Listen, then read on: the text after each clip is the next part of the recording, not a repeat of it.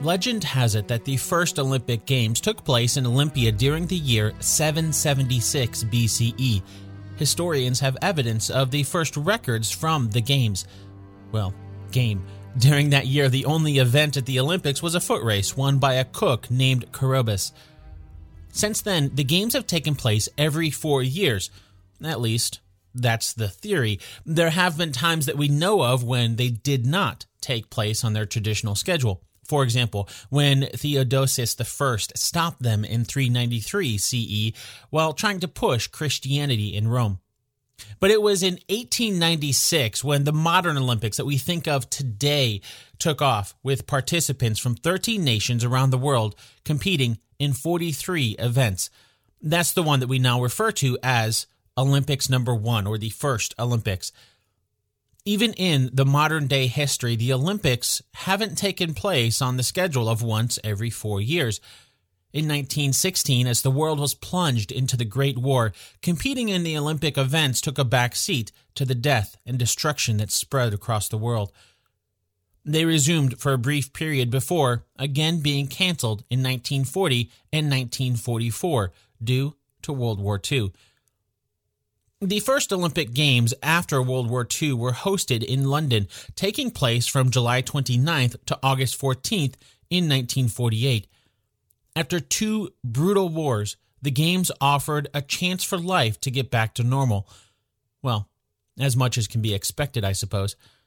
During the 1948 Olympics, a young American soldier named Michael Mooney was one of the 6 Americans aboard the Lenoria yacht who earned 5,472 total points after the discard to edge out the Argentinian team for a gold medal in the 6-meter sailing event. After the Olympics, Michael would turn to another passion: writing. Throughout his illustrious career as a writer, Michael would write 8 books and numerous articles as the editor of Harper's Magazine. If there's one book he's perhaps known for, though, it's his book that was the basis for the movie that we'll be covering today. Released in 1972, Michael had already sold the movie rights to The Hindenburg before it was even published. Then, after publishing The Hindenburg, Michael took up sailing again, winning a world gold medal in 1973. 2 years later, in 1975, the movie edition of his popular book starring George C. Scott was released as a smash hit, going on to be nominated for 3 Oscars. Both the book, and by extension what we see in the movie, tells the story of a conspiracy to blow up the now famous Hindenburg. But how much of it is true? I'm Dan LeFebvre, and this is Based on a True Story.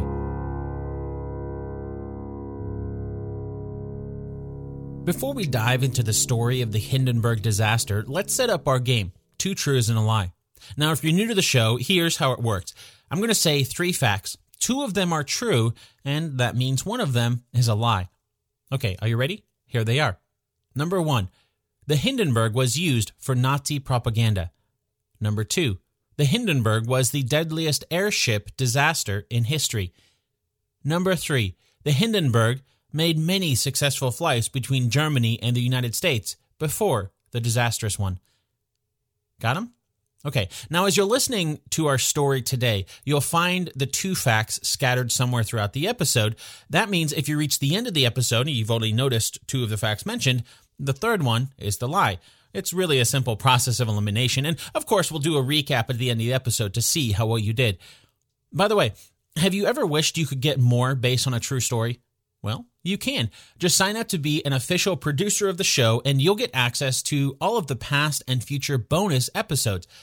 For example, if you enjoyed the movie Kingdom of Heaven, there's over 2 hours of bonus content just for that one episode alone.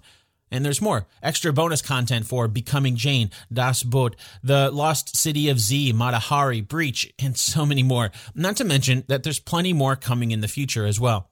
Oh, and producers also get early access to episodes. So if you're listening to this on the day it's released, on Monday, then producers have already had all weekend to give this episode a listen because they get episodes on Fridays. To learn more, hop on over to basedonatruestorypodcast.com/support. Once again, that's basedonatruestorypodcast.com/support. And with that, let's compare history with Hollywood's version of The Hindenburg.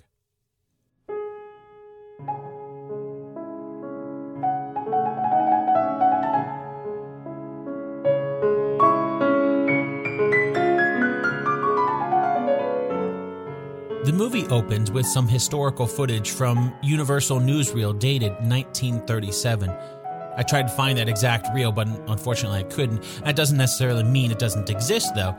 Universal Newsreel was a real service that offered clips of news from around the world and offered it up to the public, usually before movies in the theater, since TV wasn't a thing back then. In this footage, though, we get a lot of details about the history of the dirigible balloons. You might know them now as Zeppelins, blimps, or really what we'll refer to them throughout this episode as airships. Those are all different terms for essentially the same thing. Yeah, there's technical differences, but let's not get too sidetracked from the point of this episode. After a brief history of early pioneers in hot air balloon technology, which it's pretty accurate, the newsreel talks about the massive size of the Hindenburg. The narrator continues, saying it's 3 football fields long, almost 10 miles or about 16 kilometers of duralumin girders, and 16 giant cells containing over 7 million cubic feet or just under 200,000 cubic meters of hydrogen that they used to lift her 242 tons of luxury into the clouds. That's all pretty accurate. The airship known as Hindenburg was designed and built as the LZ 129, or the Luftschiff Zeppelin's registration number 129, by the Zeppelin Company. Not to get too far sidetracked, but since the movie does briefly mention it correctly, that company was named after Count Ferdinand von Zeppelin, who first began working on rigid airship prototypes in the 1880s. One of Count von Zeppelin's earliest associates was a man named Hugo Eckener. In 1929, the Zeppelin Company began working on what it would call the LZ 128, but then the following year, a British airship called the R-101 crashed, killing 48 people. The Zeppelin Company realized that nearly all of the deaths aboard the R-101 came after the crash itself. It was because the R-101 was filled with extremely flammable hydrogen. Attempting to avoid this, they scrapped their plans for a hydrogen-filled LZ-128 and began working on an airship that could support helium. Basically, that meant that she would have to get even bigger and hold more gas. So work on LZ-129 began in 1931. She'd get her name after the German president, Paul von Hindenburg, who was president from 1925 until he passed away in 1934. Unlike the plans for the 5,307,000 cubic feet of hydrogen in the LZ-128, the Hindenburg held, like the movie states, over 7 million cubic feet, or 7,062,000 to be a little more precise. That's roughly about 200,000 cubic meters. Although the movie is correct in showing that the Hindenburg wasn't filled with helium, that's because the United States had a global monopoly on helium at the time, and they didn't want to export it to Germany, fearing that they would be using it for military purposes. So even though the Hindenburg was planned for use with helium, she ended up being used with the more flammable hydrogen. And since we're talking about the Hindenburg's design and the sheer scale, how large she was 803.8 feet, or 245 meters long, and had a diameter of 135.1 feet, or 41.2 meters. That's about 4 times the size of the 2 active Goodyear blimps, which are 192 feet, or 58 meters long each. Or if you've never seen the Goodyear blimp, another comparison is it's about 3 times longer than the newest variant of the 747 jumbo jet, which is just over 250 feet long, or about 76 meters. Now, for some historical comparisons, the Titanic was 883 feet long, or 269 meters. So, if the Titanic was one of the most luxurious ways to travel the oceans, then Hindenburg was the most luxurious way to travel the skies between continents. She was faster, too, Titanic traveled at a cruising speed of about 21 knots with a max speed of about 24 knots. That's about 24 miles per hour or 39 kilometers per hour cruising and about 28 miles per hour or about 44 kilometers per hour max speed. By comparison, the Hindenburg's cruising speed was 76 miles per hour or about 125 kilometers per hour with a max speed of 84 miles per hour or about 135 kilometers per hour. The weather's getting nicer, which means now is the perfect time to plan ahead for summer fun. Personally, I'm hoping to be able to visit my family this summer, and that means booking flights as soon as possible before the prices go up. And now you can help ensure your money is there when you need it with today's sponsor, EarnIn. Just download the EarnIn app, verify your paycheck, and watch your earnings tick up as you work. Access up to $100 a day and up to $750 per pay period so you can start making your summer plans now. It's free and easy to get started. Download EarnIn today, spelled EarnIn, in the Google Play or Apple App Store. When you download the EarnIn app, type in True Story under podcast when you sign up. It'll really help the show. True Story under podcast.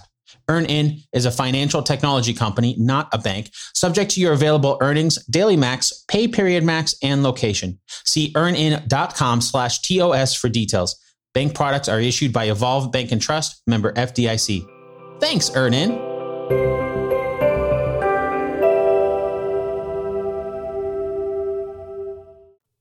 As a little side note, there is a point in the movie when one of the passengers getting ready on the Hindenburg gets frustrated at the baggage checks beforehand and mentions she should have taken the Titanic instead. That's a reference I don't really get because, as we all know, Titanic sunk in 1912 before the Hindenburg was ever built. So yeah, I'm comparing their size, but it's not like passengers could have chosen between one or the other.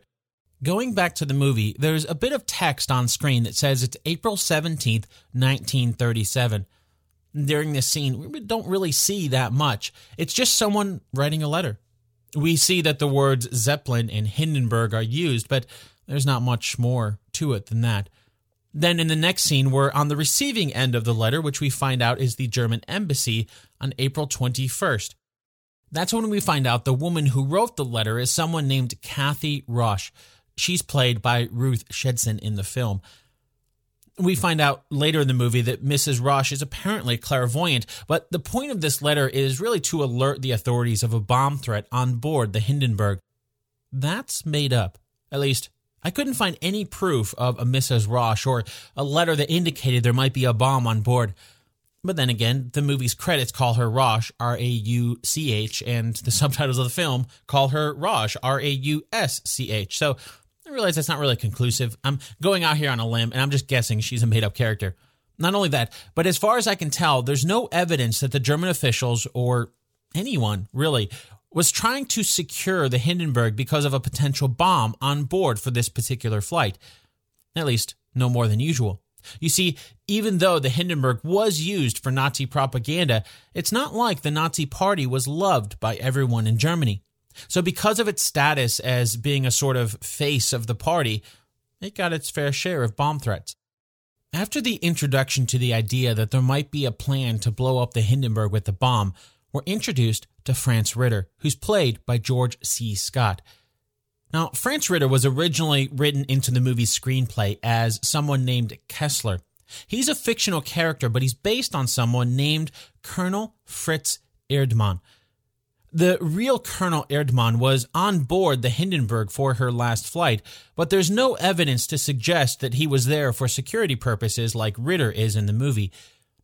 The real Erdmann was on board the Hindenburg as a military observer, something both the American and German military personnel often did.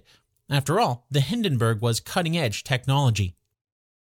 What we do know is that Colonel Erdmann was the commandant of the aviation section of the German Military Signal Communication School in Halle an der Saale, and he also wasn't the only member of the German military on board the Hindenburg. Also on board were Major Hans-Hugo Witt and Lieutenant Klaus Hinkelbein, both members of the Luftwaffe. Soon after meeting George C. Scott's version or character, Franz Ritter, he's assigned to the Hindenburg by David Morrow's version of Joseph Goebbels. Unlike Ritter, Goebbels really was the propaganda minister for Nazi Germany. And while the movie doesn't mention it at all, this brings up an interesting point because before her final flight, the Hindenburg was used by Nazi Germany quite a bit for propaganda purposes. To learn more about that, let's go back in time a bit. Nazi propaganda minister Joseph Goebbels offered Hugo Eckener of the Zeppelin Company 2 million marks to help with the costs of completing LZ 129. That was in 1934. Then the following year, not to be outdone by Goebbels, another Nazi leader, Hermann Göring, gave them another 9 million marks on the condition that the Zeppelin Company be split up into two separate companies. One would be responsible for creating the airships, while the other, half owned by the national German airline, would be responsible for operating them.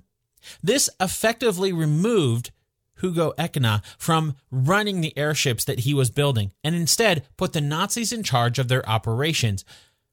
So when she was completed, LZ-129, or the Hindenburg, quickly became known as a symbol for German technical prowess and a tool for Nazi propaganda. On March 4th, 1936, Hindenburg's first flight lasted for 3 hours and 6 minutes. It was rather uneventful, but the first of a few test flights, all of which she passed with flying colors. Her first flight with passengers on board took place on March 23rd, 1936, as she took 80 people, mostly reporters, from Friedrichshafen to Löwenthal. That's about a mile or 1.6 kilometers away. After this, Goebbels' Ministry of Propaganda used the Hindenburg for a 3-day mission to garner support for Hitler's militarizing of the Rhineland. After a particularly windy first day, March 29th, her ground crew lost control and Hindenburg's lower fin was damaged when it hit the ground. It was quickly repaired, though, and for the next few days broadcast German music and propaganda supporting Hitler while dropping leaflets suggesting people vote yes for the referendum to remilitarize the Rhineland. Of course, we don't know how successful it would have been without the Hindenburg's part, but we know from history that vote ended up passing with 98.8% in favor. She was also used for propaganda purposes at the 1936 Berlin Olympic Games, soaring above the stadiums as millions of citizens and visitors attending the games from around the world watched in amazement. Going back to the movie's timeline, we learn that the Hindenburg left the Frankfurt Airfield on Monday, May 3rd, 1937. At least, that's according to the movie. And according to the movie, it's bound for Lakehurst, New Jersey. That's all correct. We didn't really talk about it at all, but the 1936 season for the Hindenburg was rather uneventful. There were a total of 17 round trips for the Hindenburg from Frankfurt in Germany to Lakehurst in the United States. Then, on May 3rd, 1937, she took off for what would be her final flight. Of course, no one knew it at the time. In fact, that was her first flight in the 1937 season, but they had already planned 18 round trips through November. Again, something the movie doesn't really touch on are the costs. Now, during the busy season, it was $450 one way from May to August, and $400 per passenger each way for flights for the rest of the year. You'd also get a discount with a round-trip ticket, making it $810 for the busy season or $720 normally. Today, that $450 one-way ticket is about the same as $7,708.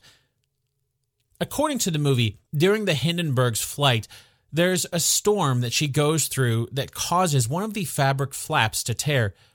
We see riggers, including one named Borth, go out on the fin to fix it, nearly sliding off to his death before pulling back in. Carl Borth, who's played by William Atherton in the movie, is a fictional character, but his role on the Hindenburg was real. The three riggers on board the Hindenburg were named Chief Rigger Ludwig Knorr, Hans Freund, and Erich Spiel.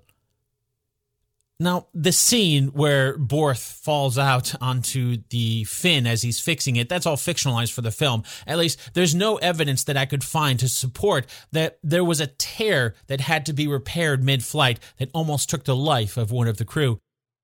Now, I know it seems like the characters we've mentioned so far have all been fictional, but that's not to say that everyone in the movie is. It's just that most of the main characters are. So some of the real ones were the chief engineer, Rudolf Sauter. He's played by John Picard. Or the chief radio officer, Willie Speck. He's played by Jan Merlin. And then there's more, but perhaps the most notable of the real people was the commanding officer of the Hindenburg, Captain Max Pruss. He was a real person. Now, he's played by Charles Dunning in the film.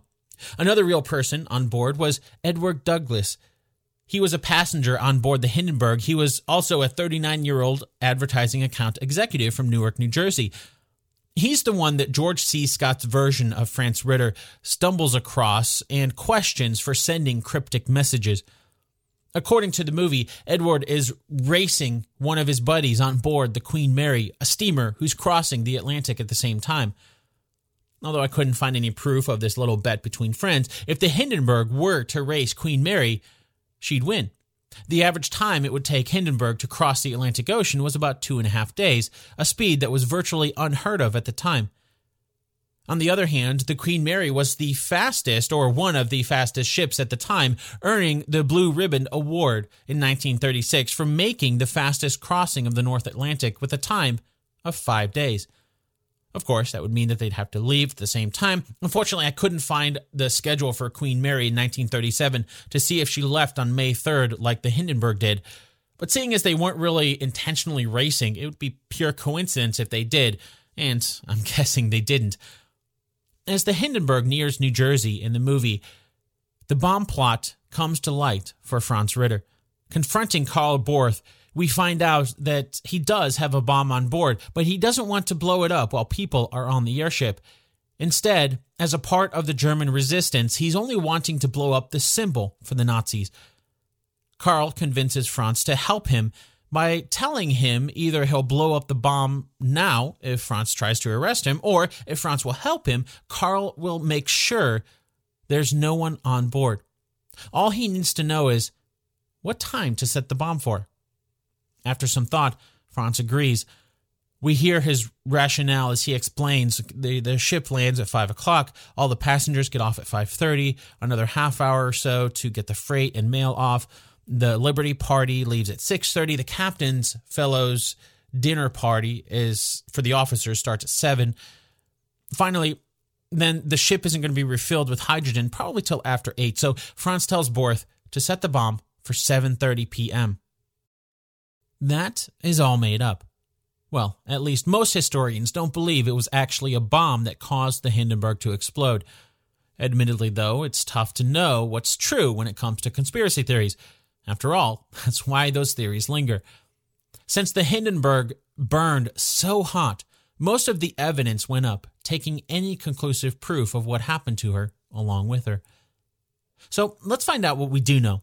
Even though Franz said the airship was supposed to land at 5 p.m., the truth is she was scheduled to land at 6 a.m., not p.m. What the movie does get accurate, though, is that there was some bad weather that kept the Hindenburg from making their scheduled landing at the mooring mast. According to the movie, this causes just enough of a delay to panic Franz, who manages to get the location of the bomb from Borth before tampering with it just enough to make it explode. Again, all of that is made up. Probably. That's what we get with stories like this, where it's really hard to know the truth. But as I said, it is true that there was bad weather, running into strong headwinds as she crossed the North American coast at Newfoundland. The Hindenburg's planned arrival time of 6 a.m. was postponed for 12 hours to 6 p.m. There's actually a photo out there that you can find taken from the Hindenburg where you can see the airship in the foreground with the Nazi swastika on the fin with New York City beneath it. Or another one of Princeton University taken on May 6, 1937, with the Hindenburg high above the buildings. You can find them on a great website called airships.net, or hop over to the Based on a True Story Facebook group. I'll make sure to link it there. With poor weather in Lakehurst as she neared, Captain Proust decided to delay the landing, instead flying just off the coast of New Jersey to avoid the storm. Finally, at 6:22 p.m., the commanding officer at Lakehurst, Charles Rosendahl, determined that conditions were good enough for landing. He sent Captain Proust a message recommending they land as soon as they can before the weather got any worse. It took a few minutes, but at 7 p.m., the Hindenburg slowly circled above Lakehurst as she prepared to land. That's when something happened that some think might have led to the ship's demise. Captain Proust knew the weather suitable for landing might not hold, so rushing the landing pattern a bit, he ordered a tight S-turn in an attempt to change the direction that she was facing for landing. When he did that, some have suggested perhaps the tight turn caused something inside to snap. Didn't have to be much. Even just a bracing wire snapping could have slashed into one of the gas cells, causing it to leak into the air. An explosive combination.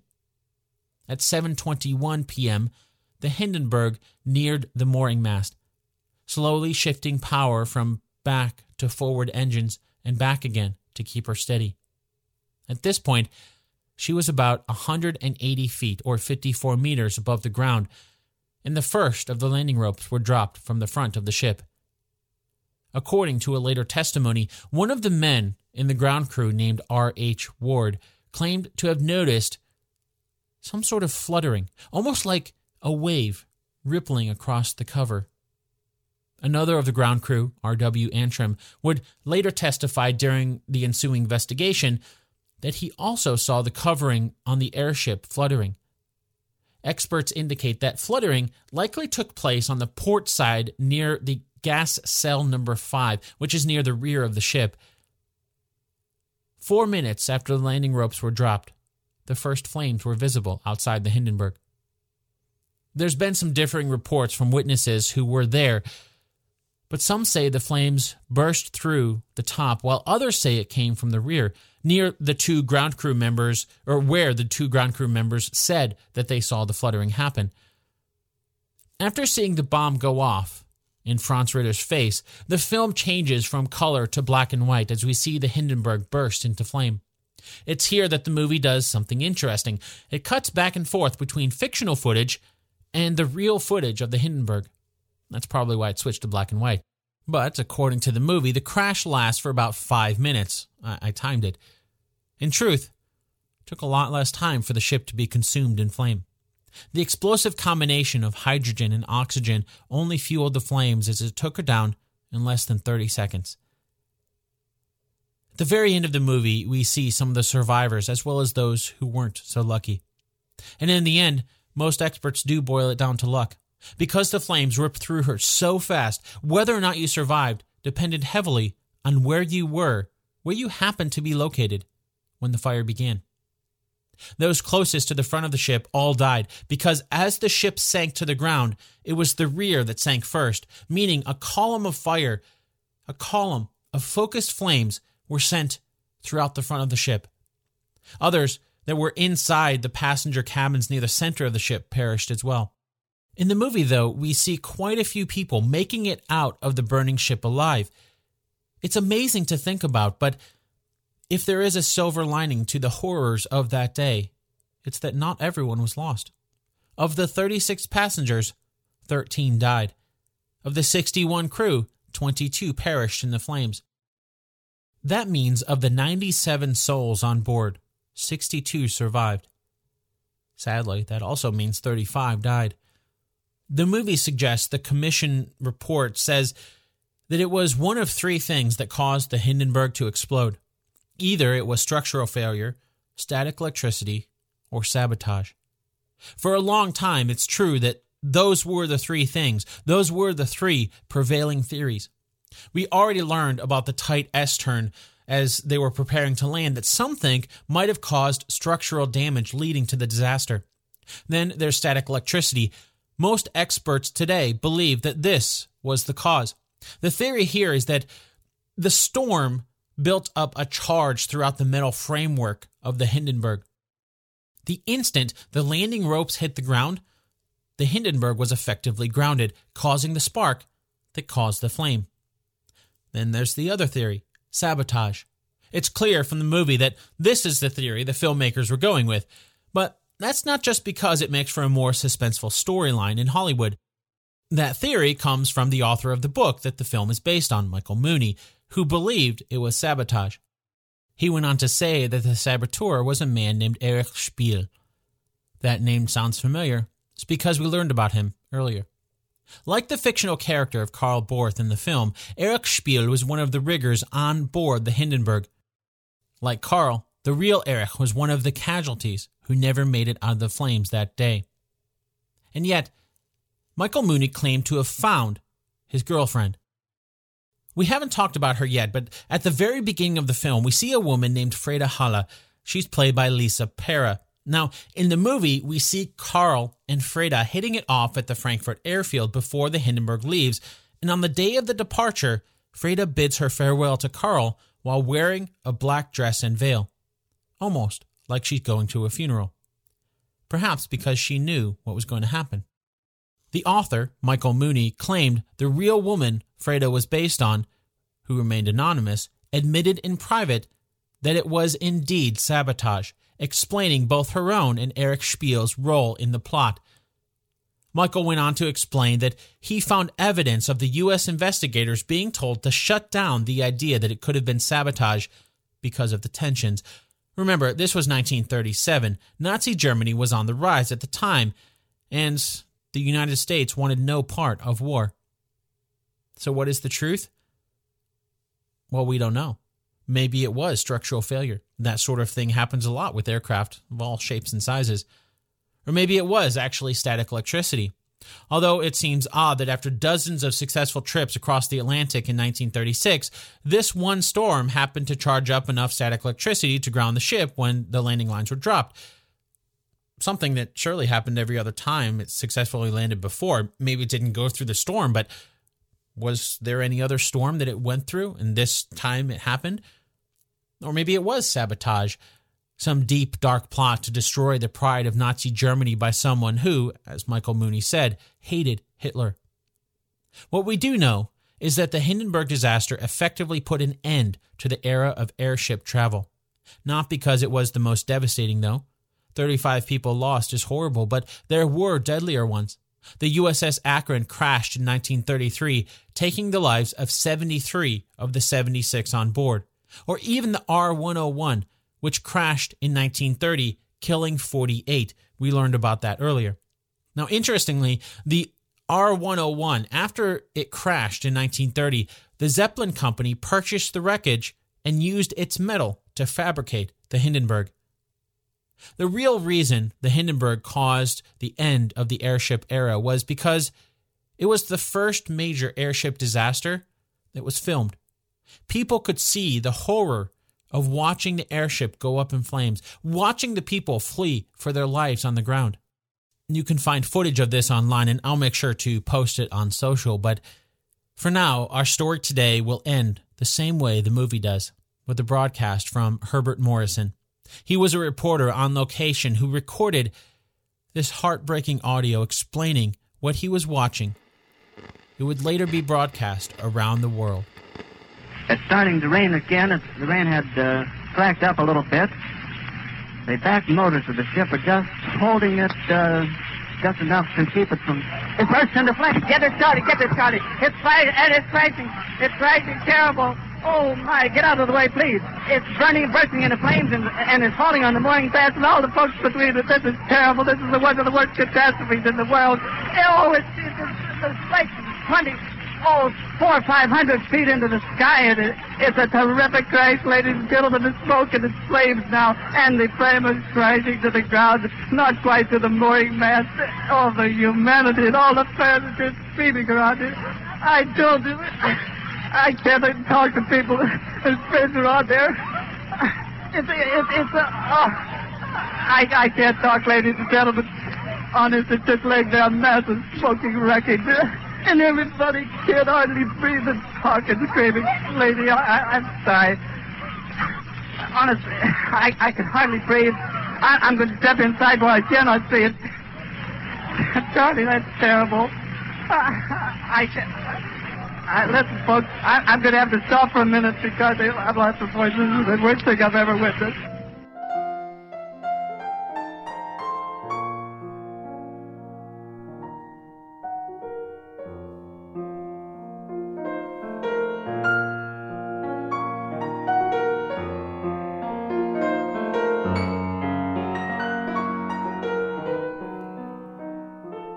This episode of Based on a True Story was written and produced by me, Dan LeFebvre.